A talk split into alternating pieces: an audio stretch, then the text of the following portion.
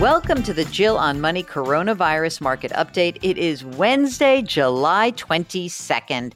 And this is the program where we are trying to walk you through these very strange times and be your financial coach, your pat on the back, your um, resource when you have a question that is vexing you about your money.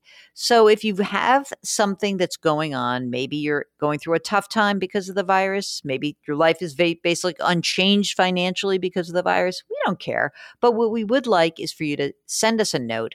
Our email address is askjill at jillonmoney.com. And of course, you can reach us through our website, jillonmoney.com. That is where you find all of the stuff that we do our articles, our old shows, TV appearances, and our great resource section that Mark has put together. So check it out, jillonmoney.com. Okay, this is a message from Roy who says, Could you please explain the pros and cons of dividend or income investing? As a retiree, I've done well trading stocks for many years, but I know at some point I'll have to stop. Is it practical to try to live from dividend or income investing? If your opinion is yes, can you please explain the basics of doing so? I've seen so much controversial information on the issue. So, the idea of creating a portfolio that will generate the income you need from it is different than just accumulating assets. This is a longer conversation. And actually, we're going to have a guest that is going to talk about bond investing with us. So I, I want you guys to be psyched for that. But essentially, the idea here is that when you're buying a stock that is poised for growth, you know, all you want it to do is to go from zero to 100 as fast as possible. That's what you hope. But when it's dividend or income investing, you're buying a stock because of the dividend or the return of profits it is providing you.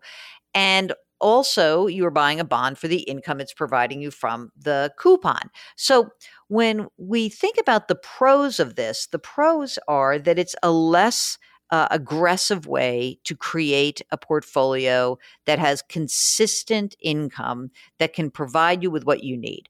But the con is that when you see the stock market zoom up and all these big growth stocks start to skyrocket, you will not be able to actually see the the same kind of growth in your portfolio. So you would be foregoing growth in order to get a consistency of money coming into the portfolio.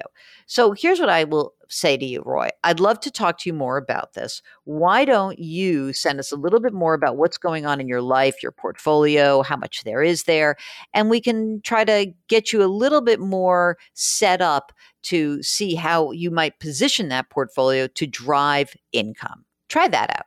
Okay, Kieran writes, I love your podcast. I listen to it during my morning and evening commute. My wife and I make about $170,000 a year. Due to COVID 19, my wife's salary decreased by eight hours per week and no paid holidays. Okay. Not great, but not terrible. For me, my work is still paying in full, but we don't know what the future will be. At this time, we think we will continue to have a paycheck, but who knows what will happen in the fall and winter?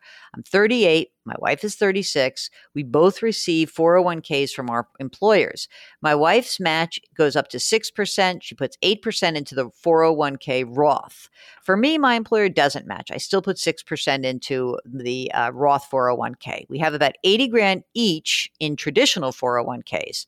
Question should we convert our money to a Roth 401k? How much? I was thinking that we should convert the same amount as a reduction of my wife's salary. We both have separate Roth IRAs as well. We use it to the max. We haven't for the past couple of years because we wanted to build our emergency fund to one to two years of expenses. Okay, so here's the deal. Oh, listen to this. You know what? He also writes, because of you, I want to be a CFP and help out low income families. Oh, that's so awesome. Here's the thing if you have the money to pay the tax that would be due to convert some of your retirement assets into Roth, it may be good because, especially if your tax bracket, you know, is pretty wide. At 170, okay, that means that you are right now in the 22% bracket. But if you start converting and it pops you over $171,051, you'll be in the 24% bracket. So if you're making 170 now right? And maybe your wife's decrease drops you down, then yeah, you can do that. But you've got to have the money to pay for the taxes out of your non retirement assets. Remember that. That's really, really important. Okay. Um, here's a question from Don Is it wise to consolidate a debt? If so, what company would I recommend? Um, no, I don't really like debt consolidations, Don. I really don't. I don't think that it makes a ton of sense.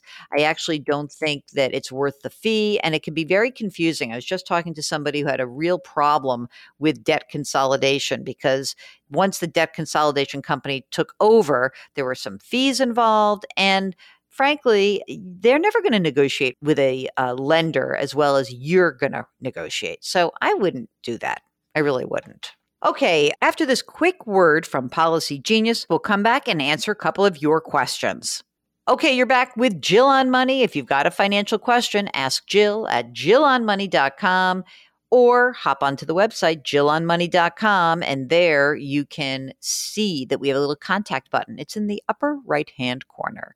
Okay, Jeff writes, Love the podcast. Great job. I've got $44,000 in savings, earning a mere 1%. I have $25,000 in a car loan at 3%. After three months on unemployment, I started a new job on the 16th. Wow, that's great.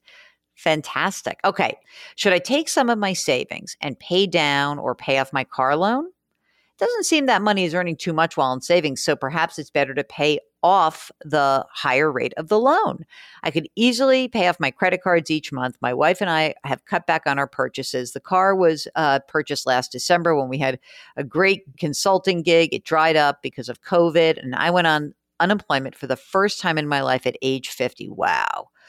You know what? I wouldn't use the whole thing, but I mean, you got to leave yourself enough money, and you do have a new job. So, if you presuming you have, if if forty four thousand represents more than a year, then I would take whatever it is. Maybe I would take in excess of nine months of living expenses and use that to pay down the car loan. That's what I would do.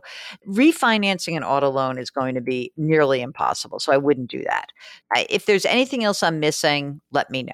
Okay, here's a question. Oh, I can't pronounce this name, but I'm going to call you Surrey. How about that? My wife and, and I live in the state of Wisconsin. Our combined gross yearly income is about $100,000. Both of us are turning 65 at the same time, we'll be reaching our full retirement age for Social Security next year, and then we'll start taking our benefits. We don't have any plans of quitting our jobs. Both of us have pension benefits as well.